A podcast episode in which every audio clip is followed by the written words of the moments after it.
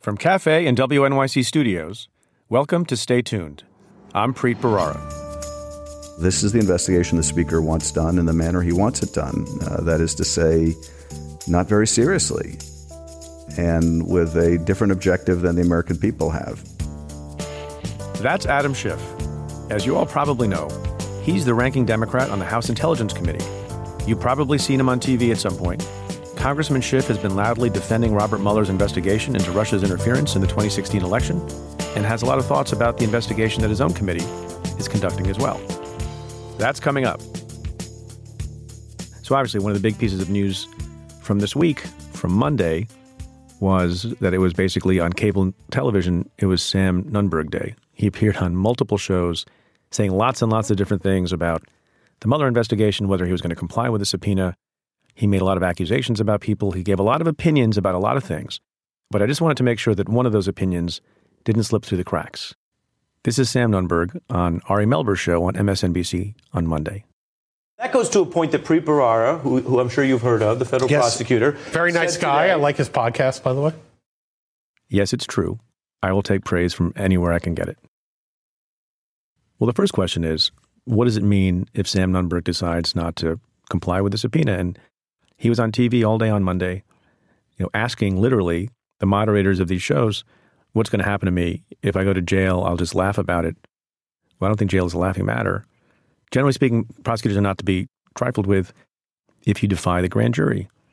And lots of people have gone to jail for periods of time after they're held in contempt by the court. And I have no doubt in my mind that if Sam Nunberg or anyone else for that matter decides to flout the instructions of the grand jury to appear, they will meet the same fate. Of course, we're recording this on the early afternoon of Tuesday, and I have no idea if Sam Nunberg is going to remain in his defiant posture or if he's going to do the right thing and the smart thing and spend a few hours going through his emails and appearing for testimony. That's just how it works.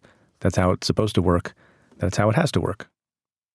I got some other questions about Sam Nunberg that were basically, you know, how does Bob Mueller, you think, deal with this? How does he treat such a witness?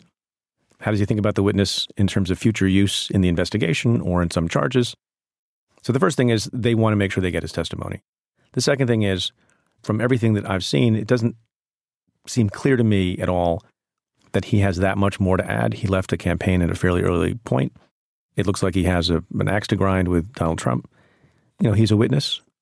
I don't know how valuable he is, but if they ask for him, they want to get information from him, and he's going to be compelled to do it or go to jail.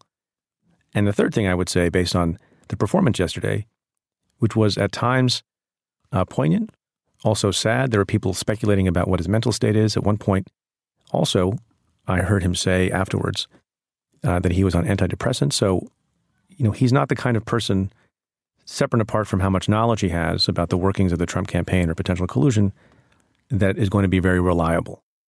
Reliable is not the word that comes to mind when you think about Sam Nunberg generally, and certainly after that performance yesterday. As to whether or not uh, Mueller can do anything about someone like this, the obligation of a witness not to talk about what questions he or she was asked or not to talk about the subpoena that was issued to him, there is no such obligation. So, you know, prosecutors don't like it when people go out and make a spectacle of requests for information from them. But there's not a whole lot they can do about it, but they can make a, an assessment and a judgment about how viable a witness that person might be in the future, even if they have decent information. And I think it's a safe bet that you will not see Sam Nunberg appearing in a courtroom near you in connection with the Mueller investigation as a star witness. Another item in the news recently was that Jared Kushner's security clearance at the White House was downgraded. That prompted Twitter user A. Davis Williams to write in. Question is, ultimately, does it matter? Trump can still decide to let him see whatever, right? Well, the answer to that is I suppose that's true. The president himself, as we've noted on the show before, did not have to go through any hoops to get clearance. No background check for him. He has access to the most sensitive information. The president also, as been argued by prior presidents, can by uh, simply an action of deciding to reveal something, declassify information, and presumably he could let Jared Kushner see materials that he wasn't supposed to see. But we got a very clear signal from Donald Trump that that's not how he was going to go about it. He said on television in front of cameras that the question of whether or not Jared Kushner would retain a high-level security clearance, he was going to leave to the chief of staff, John Kelly. And it seems that he did allow that to happen. More interesting with respect to Jared Kushner, though, I think, is the reporting over the last week that the Mueller team is looking at Kushner's ties to overseas business people and whether or not he had any involvement in the request for receipt of significant loans at the same time that he was a White House staffer. If he did, that's a big problem. Hi, my name is Leslie. I'm calling from Laramie, Wyoming. There's been a lot of talk lately about arming teachers, and I wondered if there are any legal precedents or rulings that might mitigate for or against that move by states or local school boards. So if you could speak about that, I'd be really interested, particularly as a longtime high school English teacher and an English teacher educator. Thanks so much. Bye. Leslie, thanks for your question. Uh, I'm not aware of any federal law, certainly, that prevents the arming of teachers. I don't know of any local or state laws either. I think much as people may not like it, depending on your perspective, I think there's nothing that prevents a local community from deciding that it wants to have teachers or some subset of teachers at any school armed. I tend to agree with the side that says teachers should be teaching and teachers shouldn't be having to deal with other responsibilities like how to wield a firearm, and not just wield a firearm, but understand that the tactical considerations in going after an armed, possibly mentally ill shooter with an A R fifteen. That seems too much to ask of our teachers. Someone suggested once that if you want to think about this issue of arming teachers, go back in your mind to all the teachers you had growing up. And I had a lot of terrific teachers in high school and middle school, and I can't think of one, whether it's my literature teacher, my history teacher, my chemistry teacher, my calculus teacher, that I would want armed. They should just teach. And what further informs my view on this is a conversation I had not too long ago with the N Y P D Police Commissioner, Jimmy O'Neill, who will be a future guest on this podcast. And his view from, you know, thirty-five years in law enforcement as a police officer and as a protector of public safety everywhere, and including the schools, is that that's a recipe for not good things to happen. My guest this week is California Congressman Adam Schiff. He is the ranking Democrat on the House Intelligence Committee and once upon a time was a federal prosecutor. We talk about what's going on in the Russia investigation and what it's like to be in the middle of it. Stay tuned.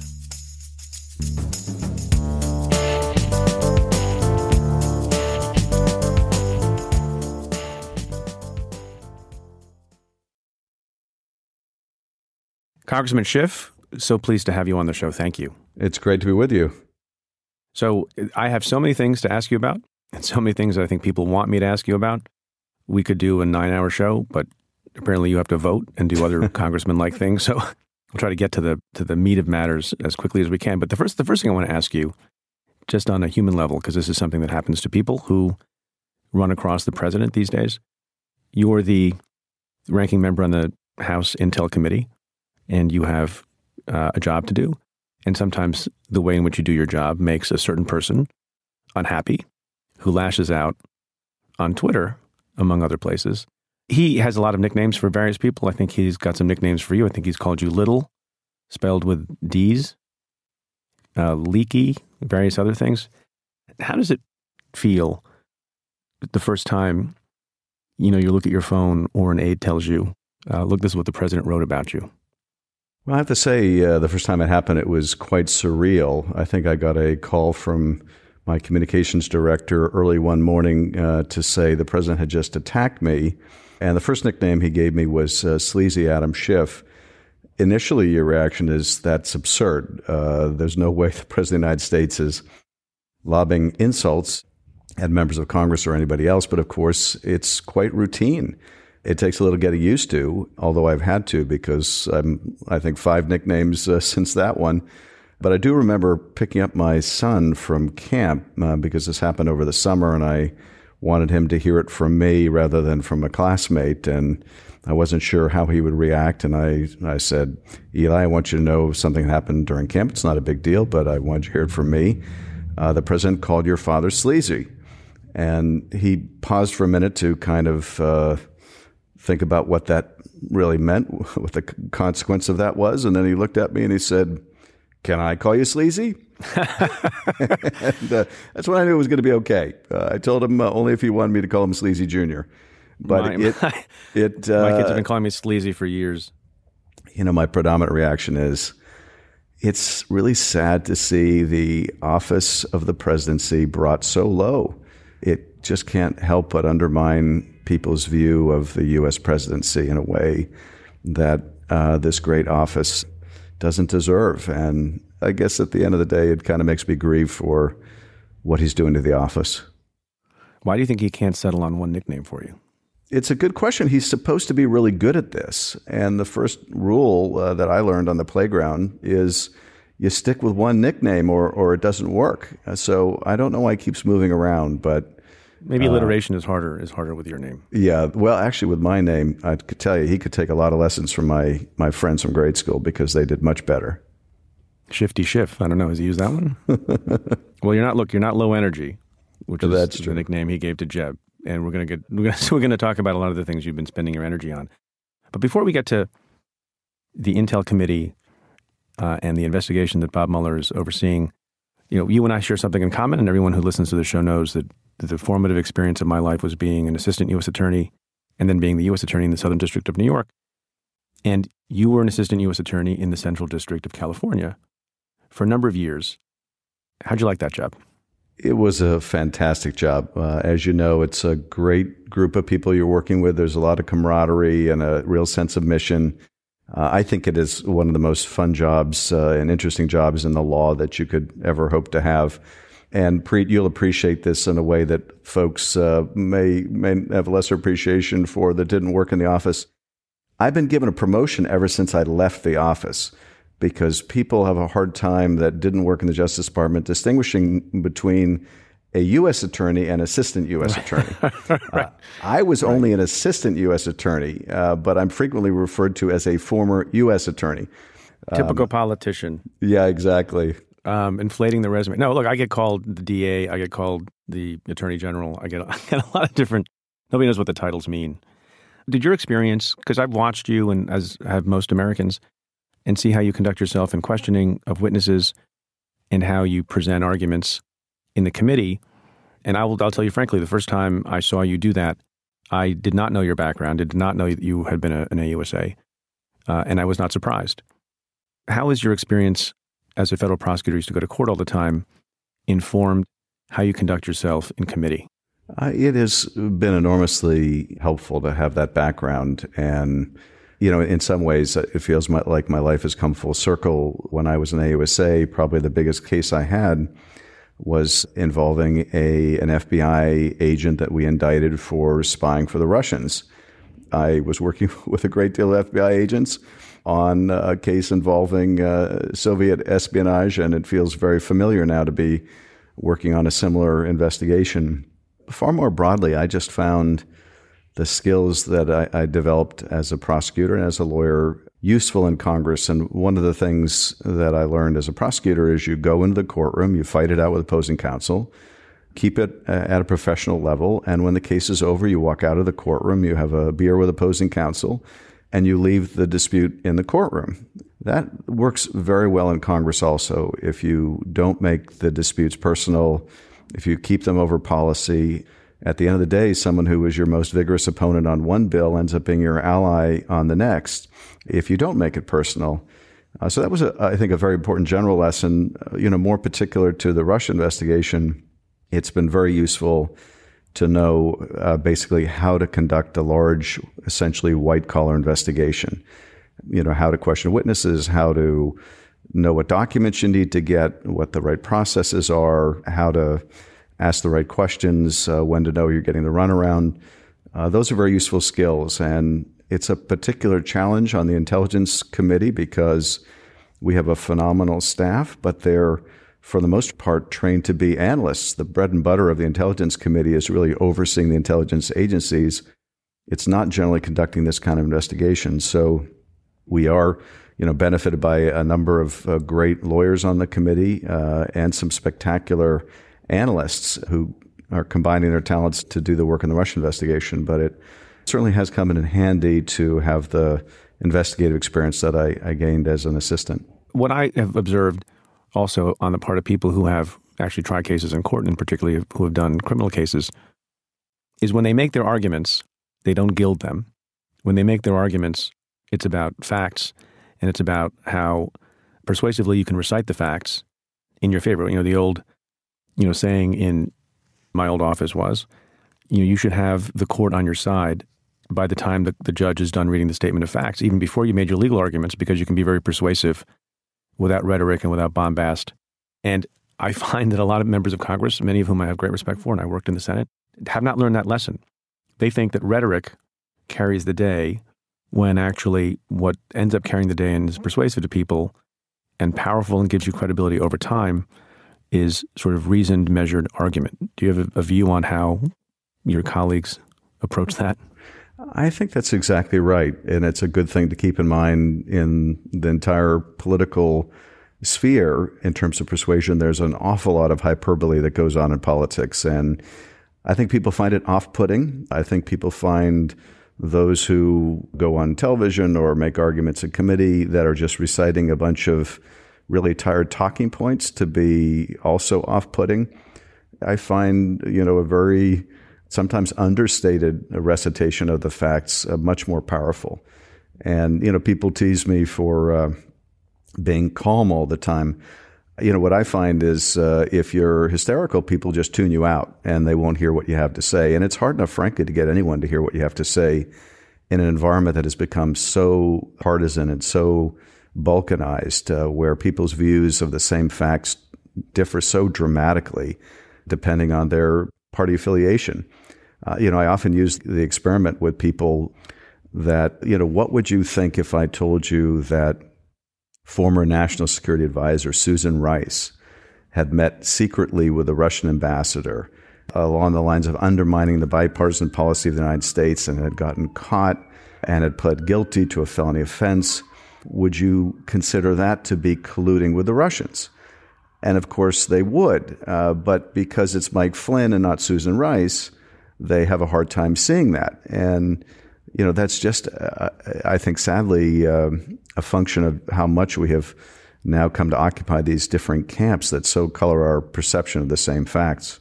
My observation of the difference between a criminal investigation and prosecution of the type that you and I did in a prior life versus a congressional investigation, which you are doing now and I, in a different prior life, also worked on, is, uh, well, there are many differences.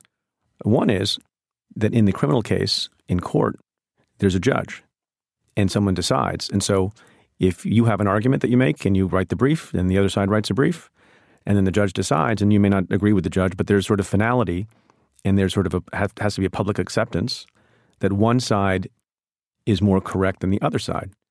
Meanwhile, in your case, with respect to the dueling memos, with respect to the FISA application on Carter Page, the majority puts in a memo, which is a style of brief, I guess, for the public to consume. And then you put in one. And everyone can just take the position that they like the one versus the other because there's no arbiter to decide. Is that frustrating? Uh, you know, that's exactly right. More than frustrating, it's uh, deeply concerning because, for one thing, in this particular case, and this is different than the kind of court model you mentioned, we're violating a compact between the Intelligence Committee and the intelligence community. And that is, when these committees were formed, uh, it was essentially agreed that the intelligence agencies would begin sharing their most secret, highly sensitive classified information with the committee. And the committee would respect that, uh, would protect that, do its oversight, yes, and hold the agencies responsible, yes, but not make political use of the intelligence it was getting. Uh, that was really broken with the publication of this Nunes memo, when facts were cherry-picked from a FISA application to make the F B I look bad in a very misleading way. And when this happened, you know, we, our first reaction when this was taken up in committee was, let's not go down this road. Uh, this is a really bad idea, and it will mean the intelligence agencies will be loath to share things with us in the future. If you're concerned about anything that happened in the FISA court, let's bring the F B I in. You know, first of all, let's seek access to the underlying FISA applications. Almost all of the committee members had never even read them. So before we send out a memo characterizing them, let's read the underlying materials so you can see what I had been able to see, because I had read them, that the memo would be very misleading. Yeah, let me ask you, I want to get ask more questions about the memo, but let's, as a backdrop, spend a couple of minutes for the listeners talking about the Intel Committee itself, how it's different from other committees in the House and the Senate. You mentioned a second ago that there has been a tradition of of more bipartisanship historically on the Intel committees and on other committees. Is that true? And what's the reason for that? It is true. And, and it was one of the things uh, that I really loved about the committee and made me gravitate towards the committee. Uh, the subject matter was really not a particularly partisan subject matter. It was overseeing these, uh, you know, very mammoth uh, intelligence agencies, making sure that they had the resources to do their job and protect the country, make sure they were talking to each other post nine eleven so that we didn't miss uh, uh, something right before our eyes because uh, we weren't connecting the dots. And that really didn't lend itself happily to the kind of partisanship that you see in committees that are focused on hot button issues like uh, abortion or guns or any of the other innumerable issues that really get people's uh, dander up. Uh, it was less partisan because our meetings were not conducted in open session. Right. Um, we had less opportunity to grandstand. Well, the, yes. Uh, you know, people grandstand in the Intelligence Committee. Uh, you know, the reaction would be, hey, Joe, you know, what gives? Uh, there's nobody here. It's just us. There's nobody watching. You know, what, what's the show for?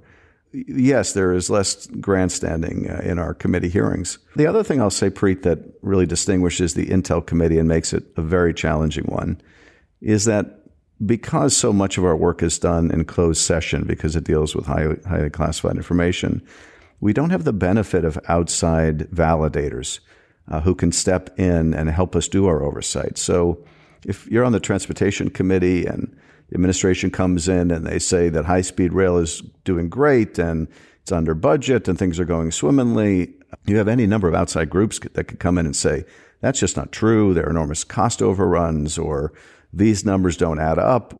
We don't get that in the Intel Committee. It's very rare that we have outside parties who can weigh in and test the arguments that are being made by the agencies. So it really requires us to know the right questions to ask, to be able to press for answers, to have staff that are really familiar with the ins and outs of the agencies. Uh, and that makes it among the most challenging oversight jobs to begin with. And that's obviously something quite wholly separate and apart from the added responsibilities of the Russia investigation. Let's talk about your relationship with the chairman, Devin Nunes. How's that relationship at the moment? It's strained, as you can imagine. We had a very positive relationship uh, for years. Uh, we've served on the committee together. I've been on the committee now for, I think, around ten years. Uh, he has been on the committee somewhat less, but for quite a, a long time as well. And we worked You've, together. Were you friends? Were you social friends? Uh, you know, we didn't necessarily, you know, get together outside of work, but we would frequently call or text each other. We both found uh, an unusual fact uh, in common that we were both Oakland Raiders fans, and given how very few of those there are, especially in Congress, that was uh, certainly something we would compare our how our team was doing from time to time. Uh, Devin really isn't uh, an ideologue in the sense of right-left. Where that changed was, uh, I think, on March twenty-first of last year. On March twentieth, we had the first open hearing in the Russia investigation when James Comey came to testify.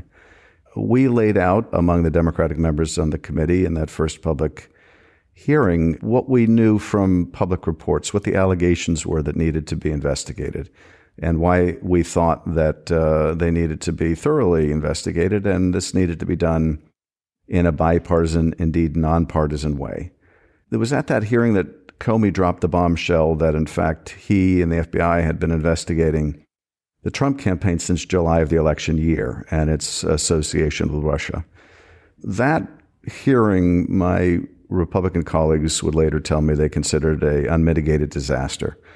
It was the very next day that the chairman went to some undisclosed location uh, in what's become known as the Midnight Run and obtained information that the following day he would go to the White House and with great fanfare present saying it was evidence of an unmasking conspiracy in the Obama administration. Uh, we would very soon learn thereafter that the information he went to present to the White House he'd actually gotten from the White House. Um, and that's kind of cir- that's kind of circular. It was very circular, but uh, more than that, it, it really impeached the credibility of the House Intel investigation if its chairman was somehow in cahoots with the White House. And he was forced to step aside. The problem thereafter was that he never really did step aside. And indeed, months later, when he formally came back to the investigation, he admitted that he had never really recused himself. The memo business, I think, was really a, a sequel to the Midnight Run. It was something really done, again, in the service of the president, not in the service of the investigation. And when we asked him whether this also had been done in conjunction with the White House, uh, he declined to answer. Do you think it was? I, I had Senator Whitehouse on the show a few weeks ago, and it was a principal point of, you know, aggravation on his part.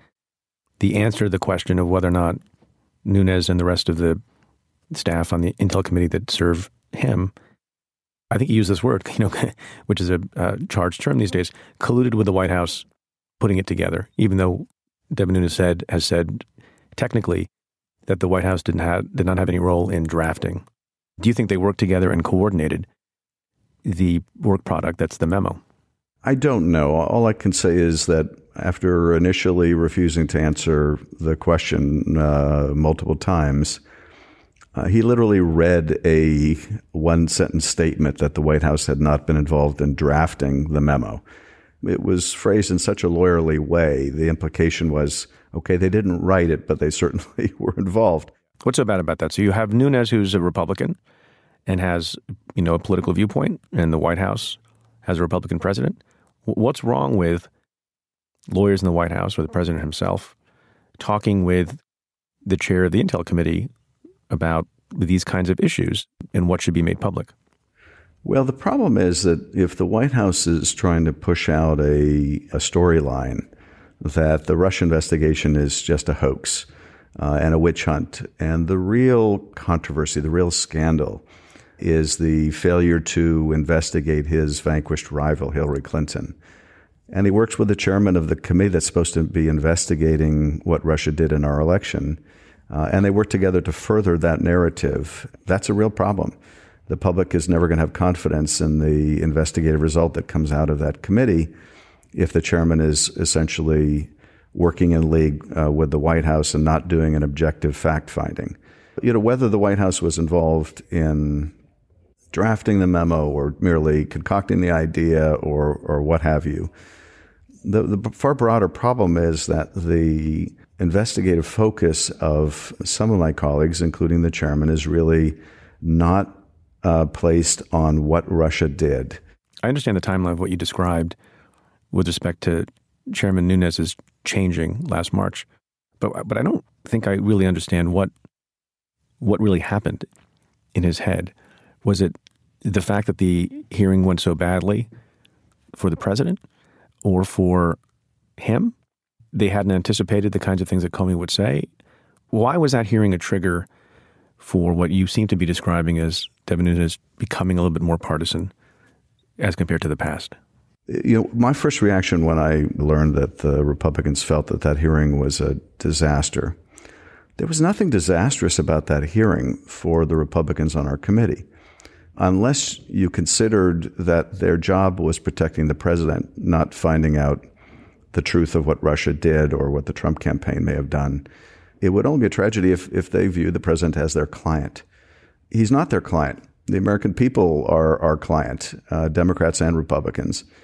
I think that the close relationship that the chair developed with the president, with the White House uh, during the campaign and continuing when he played a role in the transition team was something he didn't want to lose. And it was difficult to navigate being a surrogate and a friend of the White House with running an objective investigation. And one had to give way. And unfortunately, I think for the committee and, and for the country, what gave way was the need to Uh, run an objective investigation. Now, we have soldiered along anyway, and the reins were turned over in substantial part to Mike Conaway of Texas, and he and I have worked together I think, very well uh, on a bipartisan basis. Uh, not, that's not been without its difficulties, because still the critical decisions are being made by the chairman.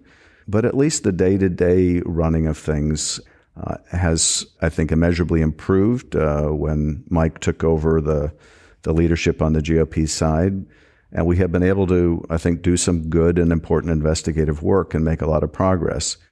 Can we clear up the issue relating to the recusal? Why was it, as as an official matter, that at one point Devin Nunes stepped away? And then what was the process by which he came back? I think that's that's confusing for a lot of people. Um, I think people don't understand that at all. He stepped away after the midnight run, uh, when it was revealed that uh, that he'd gotten these materials actually from the White House. But the reason that he gave for stepping aside or recusing himself was that an ethics complaint had been filed against him, uh, not on the basis of the midnight run, but on the basis of disclosing classified information. Um, now, that ethics uh, charge was later dropped by the committee, or the committee decided not to pursue it. And the chairman said, okay, I'm no longer stepping aside or recusing myself. But the problem really hadn't been the ethics complaint. The problem had been his working in the service of the White House. And so that problem never went away. And, and even during that period of time when he had said he was stepping aside, even then he continued to make key decisions. Uh, the committee rules give the chairman the authority to issue subpoenas.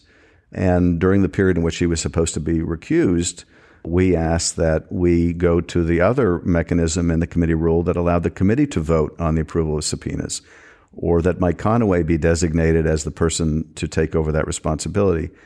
Uh, the chairman wouldn't allow that. He continued to insist on having that important responsibility. Why is it not a blatant ethical violation to remain in control of various things, including subpoena process, during the time which you have said publicly, because of another ethics complaint, that you've stepped aside?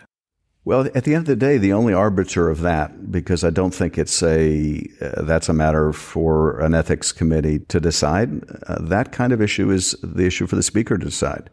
What kind of uh, an investigation does he want the Intelligence Committee to conduct? How serious does he want it to be?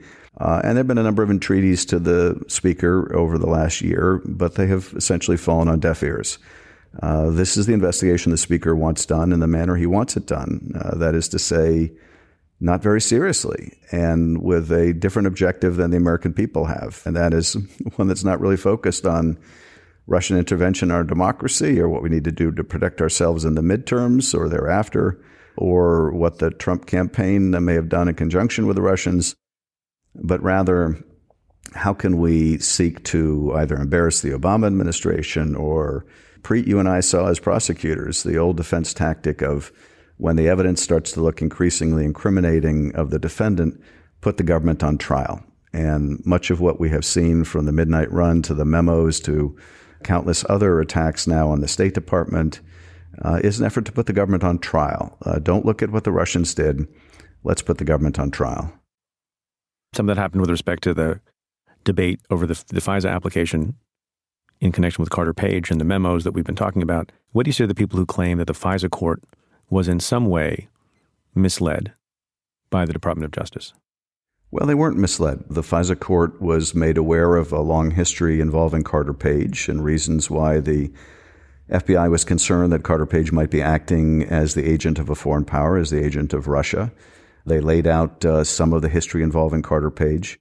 Uh, they also uh, included information that had been obtained from Christopher Steele. Uh, and they caveated it by saying that he was hired by a person who was hired by a law firm, uh, and this was likely done as opposition research. Uh, now, they did what they're supposed to do, uh, and this is ironic that the Republicans take issue with it. They masked the names of the individuals involved. So uh, Hillary Clinton and Donald Trump appear as candidate one and candidate two, and the law firm isn't mentioned by its name. It's mentioned as a law firm, and this is what they're supposed to do in FISA applications uh, when they're talking about U S persons and U S entities who are not themselves the subject of the investigation, to protect the privacy of people. But can the following two things both be true? One, that they did what they were supposed to do and they didn't unmask by name Hillary Clinton and her campaign. And on the other hand, the argument that I've also heard is they didn't have to identify them by name because reasonable, smart people like FISA court judges who live in the world would have understood that the likely parties who were who had an interest in this derogatory information about the Trump campaign was going to be the Clinton campaign. How do you square those two things? I think that's very true. And of course, we're talking about October of the election year. There were no longer these sixteen opponents of Donald Trump that had been there in the primary. There wasn't much mystery about who would be interested in undermining Donald Trump's campaign. One other important fact, though, is what's relevant to the FISA court judge is the credibility of the source of the information and the bias that the source may have, which means what's most important is for the court to know what did Christopher Steele know about who was paying him, not what others may know, because if Christopher Steele is unaware of who's paying for it, then it's not going to have the same influence necessarily over the veracity of the information he's providing. And Christopher Steele, we know from the public, now public testimony of Glenn Simpson, wasn't told who the client was. So the court was given more information, frankly, about the likely client than Christopher Steele was, although Christopher Steele may have had the same suspicions about who was ultimately uh, the client here. Uh, but the long and the short of it is the, the FISA court was given the kind of information it should have been given. Uh, the F B I was acting appropriately. And what you know, you and I can appreciate, but but others may be less aware of, is compared to most sources uh, in whether it's, it's a search warrant application or a wiretap application, or a FISA court application, relying on a proven and trusted former member of British intelligence is not a strange thing to do. Often the sources are informants who have long criminal records, of course, uh, or, or have uh, you know pled guilty to various you know perjurious conduct, or have a financial motivation, or any kinds of other illicit uh, history. Having a you know trusted former uh, intelligence uh, officer is a pretty high standard uh, as sources go. Any chance that the McCabe testimony could become public? I would hope that at some point, and it may have to wait until the conclusion of the investigation, that we'll publish all the transcripts uh, of the witnesses so the public can see uh, the actual testimony and facts themselves. Uh, this will be all the more important if we're unable to reach a unified conclusion. Uh, one of the things that I said at that March hearing last year was that the the real service, if we're, we were able to perform it, would be to present a united conclusion to the country so that they wouldn't have to choose between a Democratic uh, version of events and a Republican one. It gets back to the point you were making earlier about the two memos and how in court you have a judge who ultimately rules. Uh, here there won't be a judge to ultimately rule. And I said in March that I thought that the best service would be if we could present a single report and not force the country to choose, that I didn't know whether we'd be able to get there or not. And of course, a lot of things have made that far more difficult now. If we can't get there, then the next best thing is to present all the facts to the American people and let them draw uh, their own conclusions from having the full benefit of the information. One other point I want to make on this, Preet, is we know a certain amount about what the Russians did and what the Trump campaign did, the Senate Intelligence Committee uh, similarly. And Bob Mueller uh, knows a different set of information. I would hope at the end of Mueller's investigation that the Congress will have the benefit of his work uh, so that the report that we make publicly will be the most inclusive, uh, because I am concerned that Mueller may not be able to speak outside of the four corners of an indictment. And there may be very important evidence that he uncovers that may not reach the level of proof beyond reasonable doubt, but may nevertheless be clear and convincing uh, on issues like collusion or obstruction of justice that both the Congress and the public should be aware of. I was at an event with a number of members of Congress not too long ago, and one member asked me the question with respect to the Russia investigation, both what Mueller is doing and what Congress is doing, and asked the question of how does this end? And the way I answered the question was saying, you know, I don't know, because a lot of it depends on what members of Congress do. Assuming Bob Mueller issues some report that gets forwarded to the House, what kind of oversight role Congress sees for itself and whether they do like you have suggested would be good. issue something that is bipartisan and, and unified. So let me ask you the question. How does this end? Well, Preet, I, I remember uh, listening to your presentation, which was excellent, by the way, and um, I was struck by something you said because I'd reached very much the same conclusion, although from a slightly different point of view, uh, and that is, is there any chance that Bob Mueller would indict the President of the United States?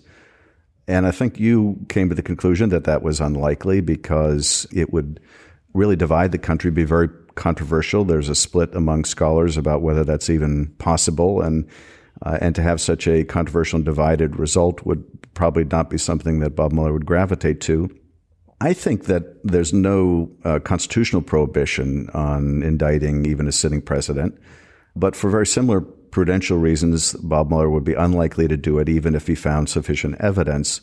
Uh, yeah, and I, think I don't I think, think it's very unlikely, right? I don't think he would want to delegate the responsibility for determining the fate of the republic to twelve lay jurors somewhere. So even while uh, I don't think there's a constitutional prohibition on it, I think should he reach that point, uh, he would be far more likely to refer the matter to Congress for consideration of impeachment if the facts warranted it. I don't obviously know whether Bob Mueller finds uh, that he has the evidence to support that kind of referral or recommendation. If he did, there's a real political standard, and the political standard in a G O P Congress is whether Republican members can go back to Republican districts and make the case that the president's conduct was so incompatible with office, uh, with the office that uh, they voted to remove him. And it wasn't simply about nullifying an election that those other people didn't like. If those G O P members can't make that argument, there is no impeachment, regardless of how high the crime or how serious the misdemeanor. And that political bar is is very high. You're not in favor of impeachment just yet? I'm not in favor of really talking about impeachment at this point while the investigation is still very much ongoing. Uh, if it ultimately is the case that the evidence rises to that level, uh, to the level of putting the country through what would be a, a, an incredibly wrenching experience, it ought to be something we embrace reluctantly and not be seen as uh, rushing ahead with. For one thing, if the evidence does warrant it down the road, perception that, well, this is what Democrats wanted from the very beginning only makes that case more difficult. I, I don't think it wise to really be talking about or pushing impeachment while the investigation is still ongoing. Do you think that repeated lies to the public, not to investigators, but to the public, by a sitting president is a basis for impeachment? Because I believe Ken Starr seems to be of that view. I I think that would be really stretching what the founders had in mind with the impeachment clause, uh, that a president who told repeated falsehoods the American people committed a high crime or a misdemeanor. Now, it's true that what the founders meant by misdemeanors is something different than what we consider them today. We we would look at a misdemeanor as, as uh, something less serious than a high crime. But uh, I think what they had in mind was, you know, serious malfeasance in office, whether it was criminal or not. And you could say that, you know, serial lying to the people fits in that category. Do you think that your fellow Democrats talk too much about Russia and the investigation? No, obviously, it is occupying a lot of your time. You're the ranking member of the Intelligence Committee. I'm a podcaster who has some experience on some of these things. So it's not, doesn't seem that crazy for someone like you, or in a different context, someone like me, to be talking about these issues a lot. But as a matter of bread and butter politics, should your colleagues stick to other issues? First of all, I, I always try to emphasize, not just with my colleagues, but uh, more generally with the public, that when we talk about Russia, we need to view the whole issue in its far broader context. Uh, and that is, this wasn't just about helping Donald Trump or hurting Hillary Clinton. But the Russians really were after uh, is undermining our very democracy, and not just our democracy, but they've been doing this around the world, uh, attacking the very idea of liberal democracy. Uh, but I also share with my colleagues, look, I talk about Russia because it's central to my committee responsibilities, and I think what's going around uh, on around the world is uh, is really serious and needs confronting. But you shouldn't be talking about Russia. You should be talking about the economy. You should be talking about uh, what you're going to do to improve people's lives. I think the key to the kind of midterms that we need, and we'll have a good good midterm no matter what we do, but we need a great midterm, the kind of midterm that takes back the Congress to put a real constraint on this administration. And what that's going to require is giving people a positive and compelling reason to turn out and vote for Democrats, and not just a v- reason to vote against the other side. I think the three things, frankly, that Democrats should be campaigning on right now are the economy uh, and the fact that we're going through some serious structural changes in the economy, that automation is going to aggravate a lot of the trends that we've seen over the last ten or twenty years if, if we don't face it and come up with good solutions. And I think we ought to be campaigning on support for family, which means being able to send your kids to school and not have them chased down the hall with someone with an assault weapon. And it means allowing parents to get adequate health care for themselves and their kids, and making sure that kids aren't deported to other countries they've never lived. Uh, and finally, I, I think we should be campaigning on a return to decency. So Although I Jeff would, Flake, Jeff Flake, who's been on the show, who's a proponent of decency and normalcy, apparently has no shot at retaining his seat. Well, I want to say something about Jeff Flake, who I have great admiration for. He and I came to Congress together. People denigrate Jeff Flake because they say, well, you know, he's not running for re-election and he was going to lose anyway. Uh, Jeff Flake is a good enough politician and a smart enough guy that if all he cared about was being reelected, he would have been easily on the path to reelection. And the reason that he isn't and wasn't is that during the campaign, when he could see, as we all could, that Donald Trump was unfit for this office, he said so.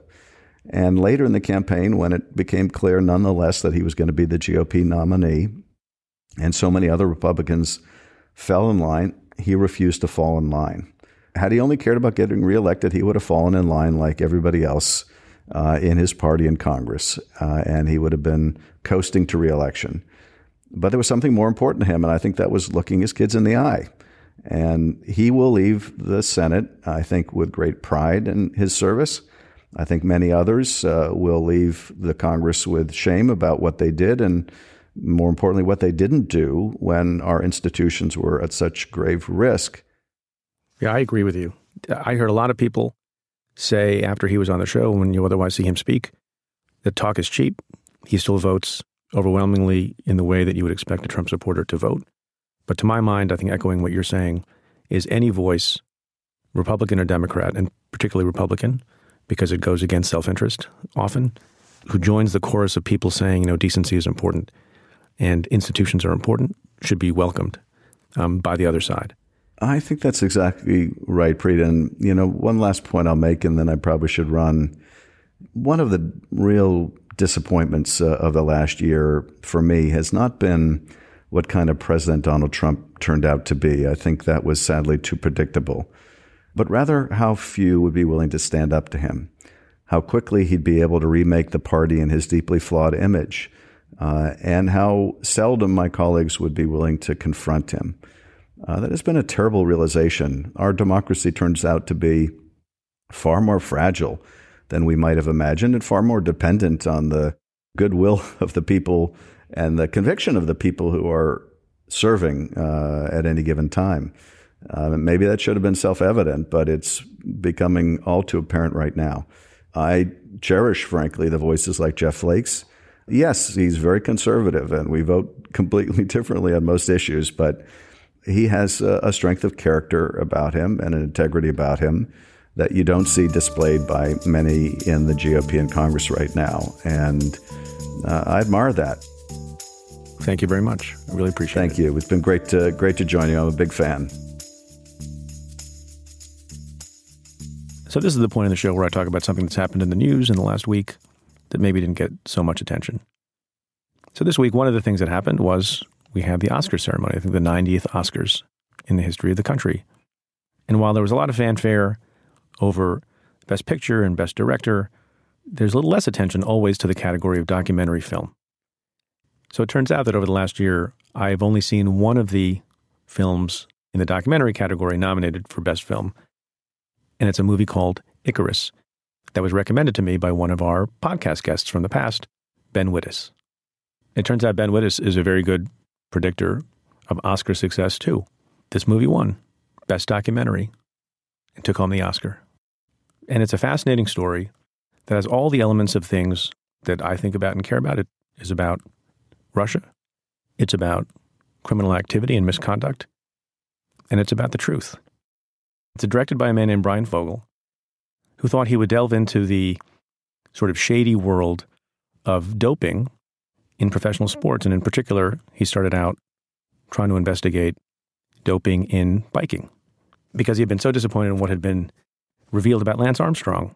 And as a matter of luck would have it, he decided to self-dope to see if he could get away with it, to a little bit blow the lid off of what was happening around the world and specifically in Russia. And he was connected to a very colorful Russian Olympic doctor by the name of Grigory Rochenkov. I don't want to give too much of it away, but as the story unfolds, you see that Rochenkov, who had participated in bad conduct and in the doping of athletes over the course of time, made a fateful decision that he would be a whistleblower over the Russian athletic program. I was thinking that we'd start. I ask you questions and you answer yes or no. Were you the mastermind that cheated the Olympics? Yes. And what unfolds in the film is a story of bad conduct, of lying, of cheating, but also a little bit of redemption on the part of somebody who had participated in that bad activity. As the director said when he accepted his Oscar, he said, quote, "We hope Icarus is a wake-up call. Yes, about Russia, but more than that, about the importance of telling the truth," close quote. The documentary had a big impact on the ability of Russia to participate in the last Olympics and has had an impact on how people are thinking about the issue of drugs in sports. And it's just another example of so many that are sometimes unsung, of individuals who are not in government, who are private citizens, who by the use of their voice or their filmmaking ability or their songwriting ability shine a light on something that's important. This is an example of that, and it's heartening to see them being recognized. So my congratulations to the filmmakers of Icarus.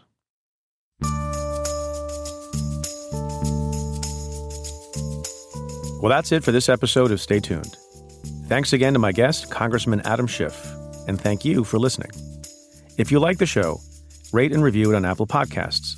Every positive review helps new listeners find the show. Send me your questions, as always, about news and politics. Tweet them to me at Preet Bharara, or give me a call at six six nine, two four seven, seven three three eight. That's six six nine, two four, Preet. Or send an email to stay tuned at cafe dot com. Stay Tuned is presented by Cafe and W N Y C Studios. It's produced by the team at Pineapple Street Media, Chris Berube, Henry Malofsky, Jenna Weiss-Berman, Joel Lovell, and Max Linsky. Our music is by Andrew Dost. And special thanks to Julia Doyle, Jeff Eisenman, and Jake Maccabee. And this week, thanks to City Vox and Lizzie Peabody. I'm Preet Bharara. Stay tuned.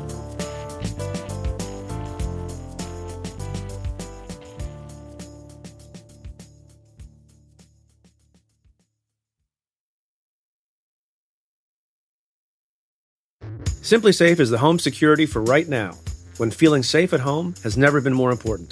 SimpliSafe was designed to be easy to use while protecting your whole home twenty-four seven, starting at fifty cents a day. Order online easily. Open the box, place the sensors, plug it in, and your home is protected around the clock. No technician has to come to your house.